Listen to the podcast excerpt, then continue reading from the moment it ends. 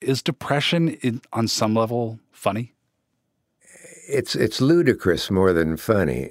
It, it's it's ridiculous that you can't find your shoes. Uh, it's ridiculous that you can't remember who you started a letter to, and since you didn't use their name at the beginning, you don't know who you were writing, whom you were writing to.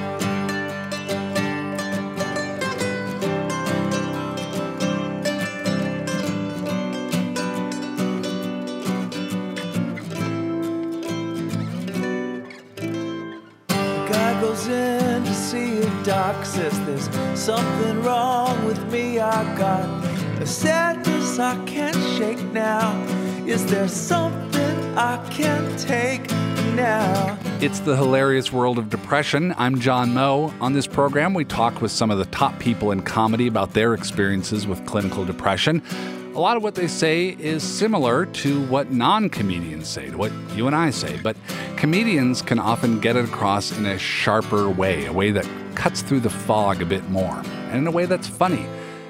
And yes, yes, yes, yes, it's okay to laugh at depression because it makes you feel better, because it makes the disease not as scary, and because it's funny. A very special guest on this episode, who I spoke to from a recording studio in East Hampton, Long Island, New York. Okay, uh, Richard A. Cavett, uh, known as Dick Cavett, and I think I'm in East Hampton or part of it, or uh, Springs, or Accabonac Path, or some part of the area that I was just lost in driving here. Is that more than you need to know? Dick Cavett's career goes back to writing for Jack Paar on the original Tonight Show in the early 1960s. He went on to host several versions of The Dick Cavett Show on different TV networks for decades, and he got all sorts of people to open up to him. Muhammad Ali, You know, people like Howard Cosell, you know. Muhammad Ali is just a mere shell of the fighter he was 10 years ago.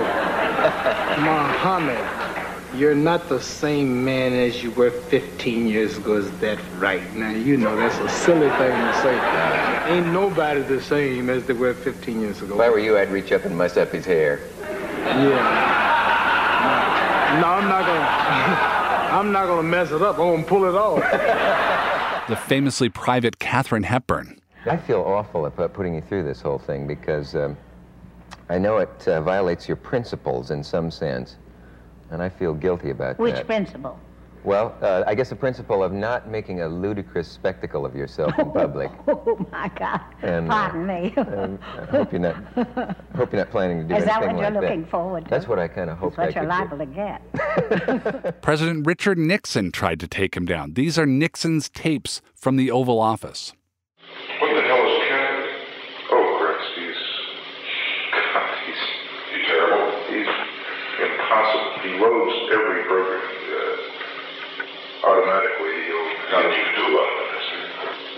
We've, we've complained bitterly about the Kevin ship. Well, is there any way we can screw it? That's what I mean. There must be ways. We've been trying to. That's Nixon talking with White House Chief of Staff H.R. Haldeman asking if they can screw Cavett in some way. I mean, you know you're doing something notable when Richard Nixon, in recorded Oval Office conversations, is actively trying to get you, to screw you. In the midst of talking to all these amazing people and having Nixon plot against him, Dick Cavett had a secret depression. It all started when he had just left Nebraska for the Ivy League, 1954. Well, I think uh, the first one that would be considered a textbook genuine one was um, freshman year at Yale. And it was mysterious because I couldn't have been in more bliss than being there in my freshman year, having a wonderful time, already being afraid it would end in four years. And uh, suddenly I didn't want to get out of bed. And I, if I got out, I didn't want to go to class. And all the lighting effects seemed to have been changed to a kind of medium gray. And I wanted to go home, which in, in fact was the last place I wanted to be.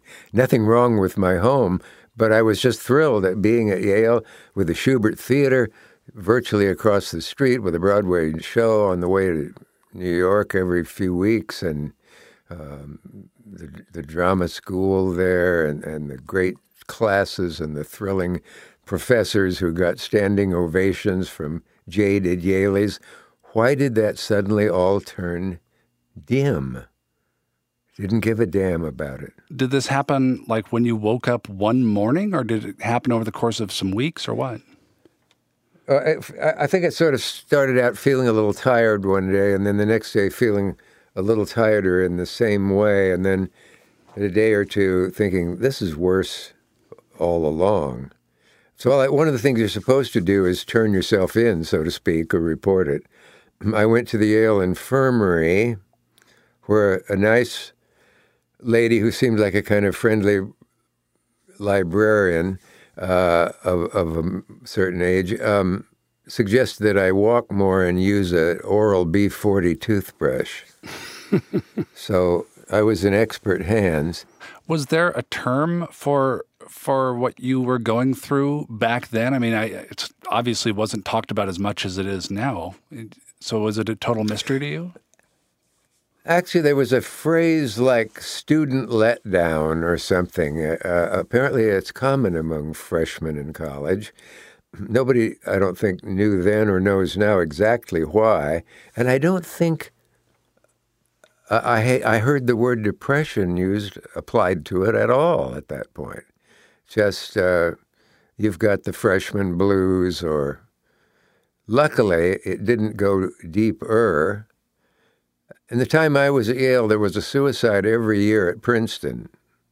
Um, none at Yale, but they were they are f- uh, appallingly frequent among freshman college students, and that was in the days before all the fun of drugs were around, so it's probably lucky in that sense. His depression lingered for a while after that, but for the most part, cleared up, abated, recessed. Cavett graduated from Yale and went out into the world. He tried stand up, he worked as a store detective, and finally he broke into comedy as a writer and worked his way up and up and up to hosting The Dick Cavett Show. Dick says in his line of work, he met a lot of people in the entertainment industry who had symptoms that we might now recognize as depression. Poor old Judy Garland, who actually she was on my almost my uh, first shows in the morning on ABC. She died a week later. She was great fun. She was uh, the show had been erased by the wise heads at ABC, um, but I some guy found a homemade copy of it, and she's just wonderful on it. And you would never think, looking at her on there, that she could ever have been depressed. And of course, you'd associate her with energy. Well, of course, she was neurotic and a drunk by that time, and she'd been neurotic always. Sad aspect to that, and this a depressed actor or comedian will identify with this. I finished the show. I said goodbye to her. I walked a block to my office, did something, came back about a half hour later, and somebody came out and said, She's still here. We can't get her out of the dressing room. And it wasn't until some years later that I knew exactly what that was. Actors who are in a play and have depression but can function don't want the third act to come around they don't want to leave there. They're in a setting they know. Maybe it's the living room of a southern mansion, and they know everything that's going to happen in there because it's the play. And I even heard an old actor once say, I, I slow down, I find I slow down in the third act, especially on tour, because I don't want to go back to a cheap hotel room with a bottle of vodka on the dresser. Um, vodka, by the way, is just about the best thing you can take to deepen your depression. Al- alcohol, being a depressant of the central nervous system, boys and girls, uh, as we studied last term, will make you worse. But you'll feel better for a little while. Sometimes Dick Cavett had experiences with famous people while he himself was experiencing a relapse of depression. I went to the Wyndham Hotel on a day that I was to tape with a reasonably well known guest, uh, Lord Olivier, as Sir Laurence Olivier, or Laurence Olivier was at that time. And I was just, I didn't, I wanted to be under the rug. And I thought, this is evil. Laurence Olivier, I should be thrilled. I should have been looking forward to this for weeks. He's in the next room upstairs where we're going to shoot. And I want to go home. And during the taping, I thought, Olivier and Joan Plowright are much too smart not to know that they're talking to a man whose brain is busted. I've been taking pauses of probably 20 seconds, where three is a long time. I look at a cue card and I don't know what it means. And I never, ever wanted to look at that show. Some, somehow I got through it. Years later, you didn't know this was going to be a long chapter.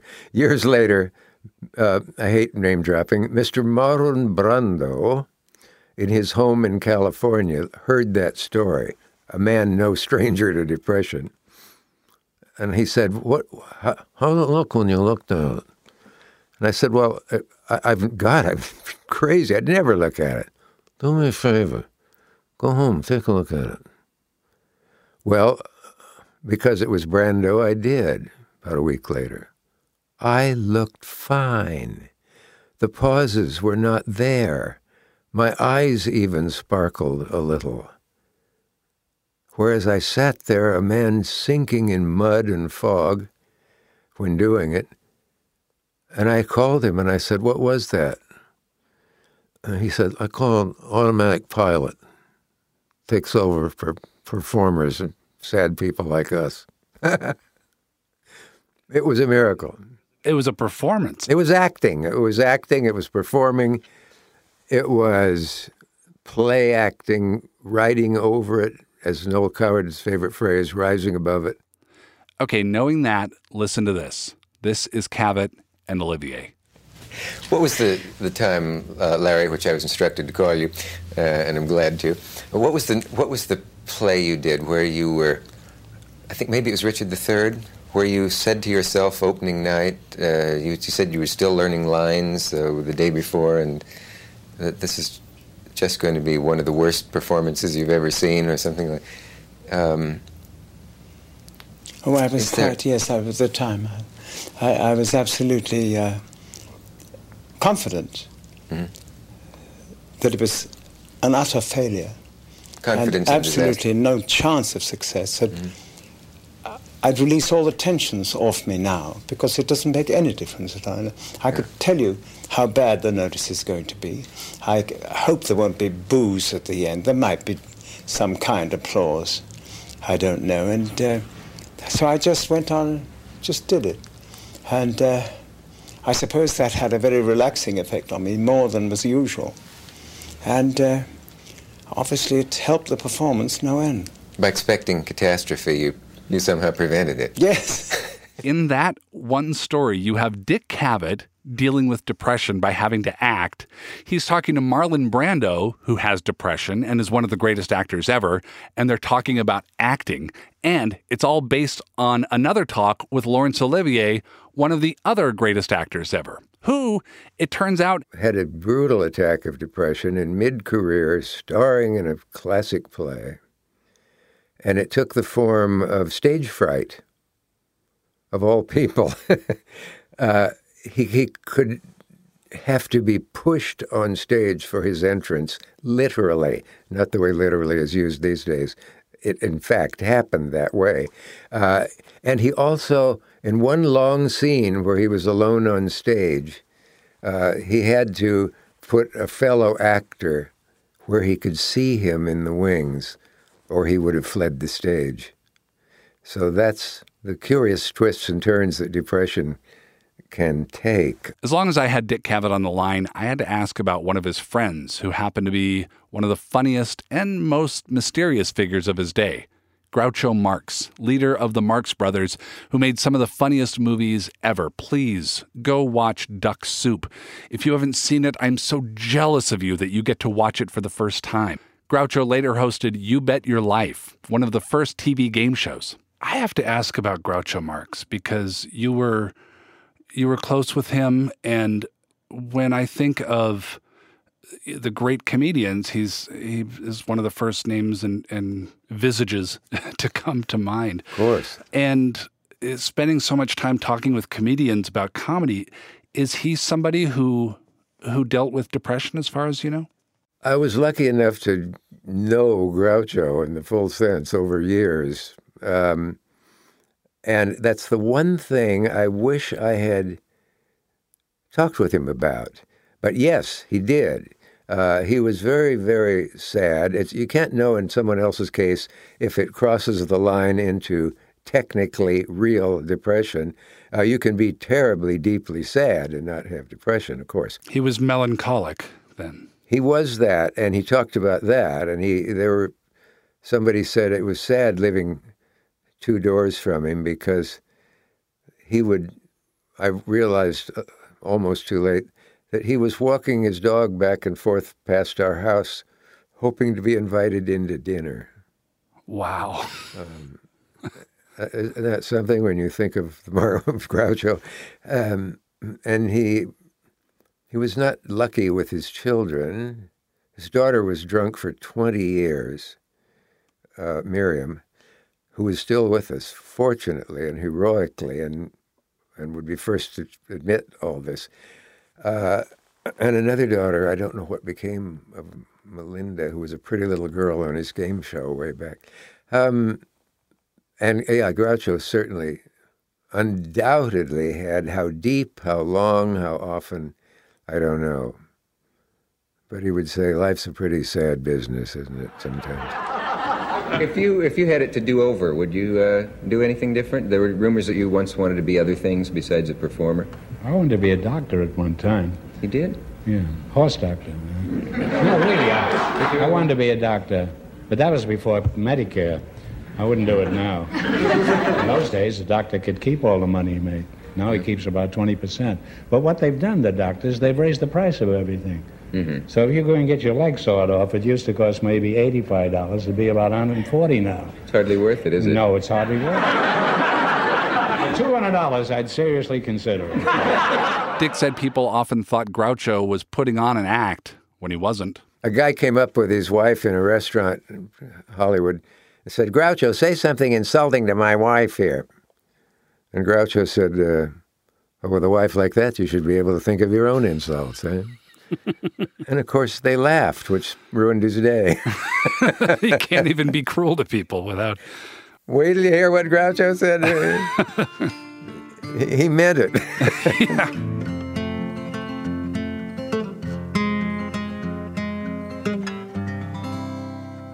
More with Dick Cavett in just a moment.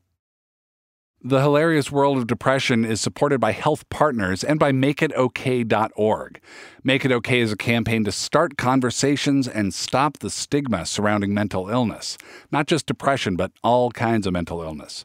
We enjoy having some laughs on this show, making a few jokes. It's a good way to deal with depression and knock down the power of the disease a little bit. But let's not kid ourselves, it's a serious disease. The good news is that people can and do recover. They can get help. And that's why we need to make it okay to talk openly. It could be an awkward conversation, but makeitok.org is full of information you can use, like what to say and what not to say. Also, stories from people who tell you what it's like to live with depression, anxiety, or other mental illnesses. Go to makeitok.org. You can take the pledge to make it okay. Thank you so much to Health Partners and to Make It Okay for joining us in fighting stigma so we can all get better. All right, talking to Dick Cavett. Dick says that the Hollywood of many years ago was full of stars who exhibited all the signs of depression, a lot of them self medicated with booze, like Richard Burton, Liz Taylor. And they couldn't really be open about it. They couldn't share who they were with the world if they wanted to keep their careers. There was such a stigma. You don't want to be called a cuckoo. Um, you know, you'll never get a job. You don't let them find out you're falling off the desk desk chair practically at work uh, and putting your head down in your own lap and just trying to go to sleep. Uh, or, in, in less, much less dramatic terms, just not there, having to labor to do a minimal decent job at work or. Um, or and getting back to the performers, they won't take a chance on you. They don't want you to crap out in the middle of your two week run that they're paying you a lot of money for. Dick Cavett was part of the entertainment industry too. He was America's clever friend, the guy who actually said the thing everyone wishes they could say. He was political and funny before Jon Stewart. He could give a smirk that let you know he spotted the BS before Letterman ever had a show. And he could be just as silly as any current late night host named James or Jim or Jimmy. Here he is with Ray Charles, singing poorly.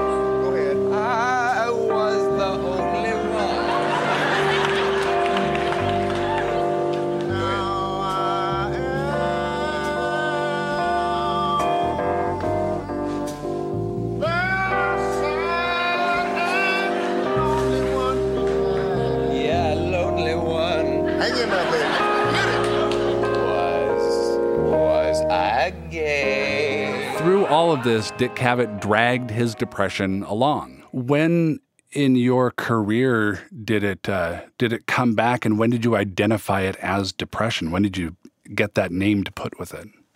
It came back quite a few years later. When I, it wasn't there when I wrote for Jack Paar. It wasn't there when I wrote for Johnny Carson. Uh, and then I started doing my own show, and it came back um, during that time, and I was hospitalized for a time with it then, and then I knew a lot more about it and knew this was the real thing, and tried various uh, pills. Various pills were tried on me, like Parnate and others. I don't even know if some of them are used anymore. They didn't do much, if anything. And what really ripped me out of it was ECT.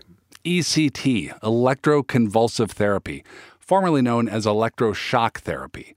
And it might be shocking to hear it spoken of positively, since it's often seen as an arcane method of treatment. It used to involve heavy doses of electricity pumped through the brain of a patient who was not under anesthesia. This sometimes resulted in memory loss and even broken bones. The more gentle approach that evolved later has lower doses of electricity, anesthesia, and much better results. It's used with patients who haven't responded to other treatments, and sometimes it just kind of clicks them back into feeling a lot better. And that was the case with Dick. It's a lot easier to talk about a problem once it is under control and you can look back on it. And eventually, Dick Cavett started giving interviews about his struggles with depression, facing down that stigma, talking about it anyway. Now you were. It was very. It was very rare to talk publicly about depression uh, when you started doing so. Why did you decide to not keep it your your secret burden, your your hidden black dog, and, and come out and and talk to the world about it? Hmm. You know, I don't really know the answer to that. Uh, I a part of it might have been a sort of ego thing it's a dramatic subject. It'll be fun to present it as a as a talking performer. Um, uh, on Larry King, I think that's the first time I really spoke of it on television. I wasn't scared by the stigma of it, the horrible stigma of it still. That will cause stupid parents to tell a child who has it, What's the matter with you? Go out and play tennis and you'll be fine and refuse to recognize it. Uh, it must be recognized. Uh, I, anyway, I, I thought um, also maybe I, I, can do some good because, God, it's around, people all around me come out of the closet, so to speak, saying they suffer from it. And in some cases I knew, and some I never would have guessed. Dick says another reason to be public about his depression, giving that performance all the time, was exhausting. The effort to act against it, to go to a goddamn cocktail party and try to talk to people. And that has two heads. Part of it helps a little because you are talking to someone. There's somebody there. Uh, it, it, it, maybe excites a few, uh, um, what do you call them in, the brain, uh, the energy little deposit places of some sort, something. At the same time, it's agony. Uh, and I just thought I'll, I'll go on Larry King. And actually, I went on once, maybe twice. Once with Jane Pauley, a, a, a fellow club member in the big D world, and I said something on that show that I didn't even remember saying until five or six people afterwards, and some still will say, I'll never forget that thing you said about depression. These are suffered you said that it is so bad and so demobilizing and freezes you so that if you tell me there's a magic wand over there on the table six feet away that will cure you, it's too much trouble to get up and try it. You just couldn't pick it up, and it probably wouldn't work for you anyway. And people said that magic wand thing said it for them in a way they had realized but hadn't, but it really hit home. Um, there's a reward in talking about it, a kind of selfish one. It's when people uh, come up to you and say, Mr. Cavett, I'm just a fan of yours, but I, I, just want you to know that you saved my father's life. And I, when it first started, it's happened a lot. First happened, I thought, did I, you know, pull him in from a falling overboard somewhere in my past? No, no, but when he saw you talking about depression, he decided that's it. If it can happen to Cavett, I don't need to be ashamed of it myself which may be, in fact, the uh, only good use of celebrity I can think of. That and fundraising. right. The, the parking isn't bad, I'm sure. Uh, were you ever close to suicide? Yeah. Yeah. Uh, while I was in the hospital with it, um, they said, We're going to take the patients for a walk on Wednesday from a unit that no longer exists at Columbia Presbyterian. It was called Neuro 12, euphemistically. And the depressives were in there. And they were going to take everyone for a walk. And I thought, oh, that'd be nice. And it's uh, I can run pretty fast, and I can get away from the group and just go over the rail of the George Washington Bridge uh, without any trouble. How close did you come? Well, I, we never had the walk, unless I forgot. Maybe I've forgotten it, or I didn't go, or something. But um, but that was scary. And it wasn't horrifying, it was just sort of surprising. Why would I do that? And the only answer that comes back is that'll instantly stop this. Um, but there's a paradox in that thought because you're kind of assuming that what you mean by that is once I jump in front of the train or do that or drown myself or whatever, uh, I'll feel better because anything but this will feel better. And it's anything but this. I mean, it's a crazy logic. Yeah, because you're not going to feel better. You, you simply won't feel. There's no there to feel, there's no you to feel. But I promise you, that is exactly what many, many people can attest to. I just want to get this over with. Oh, here's a way. And then that, that'll be a relief. Yeah. It'll be a stop. yeah. Yeah. No, I've, I've, I've read that in suicide re- notes. I've I've read people say exactly yeah. that. Yeah. Um, were you aware of that paradox in that moment? Yeah, I seem to be. I remember thinking, I don't feel bad about this. What I feel good about is the chance that I, I'll be able to get away from the group and just flip over the rail, and and then the thought never went beyond that until later, and you think, but wait, people get better. They tell me.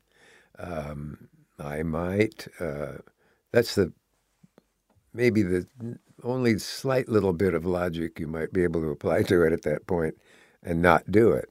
There was the suicide, the poor guy who jumped off the Golden Gate Bridge and regretted it um, before about 40 feet above the water it was clear from a video someone made, and in fact, one of the one person who had that had survived, and said, "I just the rush of this. God, what a mistake I made." People have a friend of mine was sobered up one early morning by seeing a man jump from the twentieth floor of apartment building in Manhattan, and he said he grabbed at everything on the way down, awnings, whatever. Yeah. Yeah. but that's the thing about depression it leads to death. And that's why it has to be treated. I ended up talking to Dick Cavett longer than was scheduled. He had so many great stories, and it was such an honor to hang out with this guy who had been through so much and saw so much in the people he was talking to. But then it was time to go. I think I'll shut up now. Okay. Let me just remind you that leaving a party with Mr. Groucho Marx, the following scene took place. Uh, let's get out of here. And the hostess comes over to the French doors being used as an escape route and says, Well, leaving so soon, Mr. Marx? And Groucho said, I've had a wonderful evening, eh? but this wasn't it.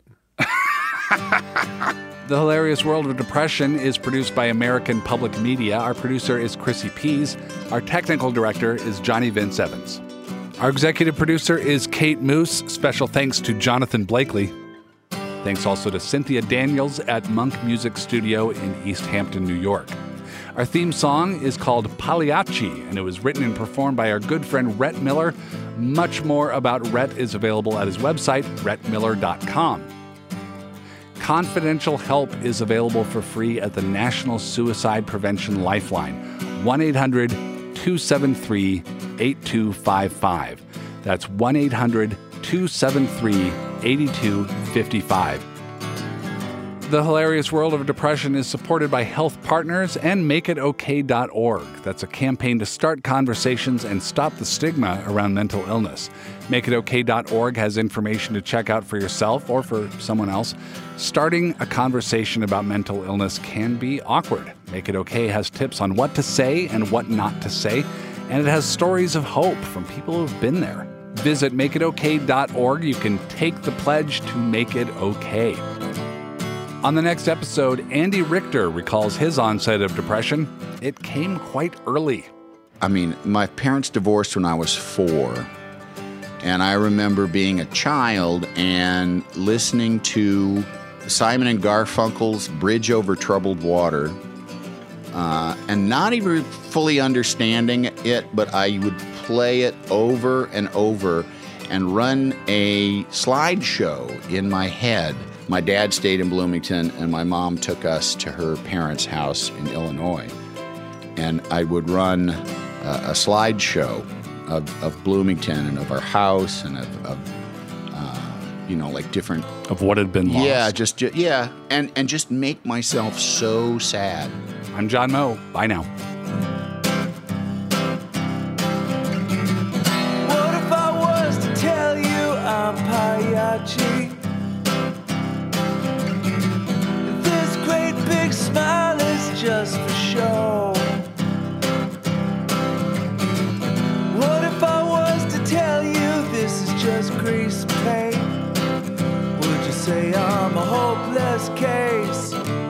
Say it ain't so. Would you say I'm a sad clown? Tell me something I don't know. Would you say I'm a sad clown? Tell me something I don't know.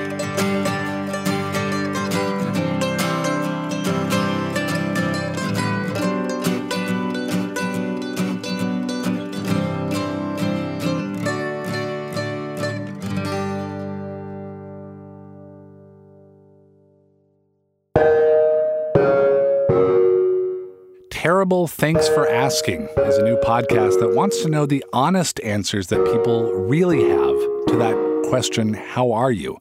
Because we all say fine, even when we're not fine, and we're often not fine.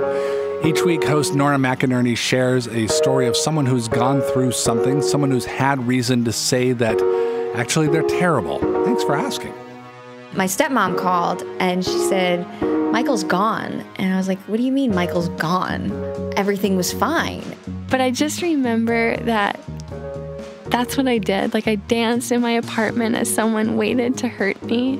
I ask the Lord every day to forgive me for wanting something bad to happen because I, as a Christian, shouldn't want that.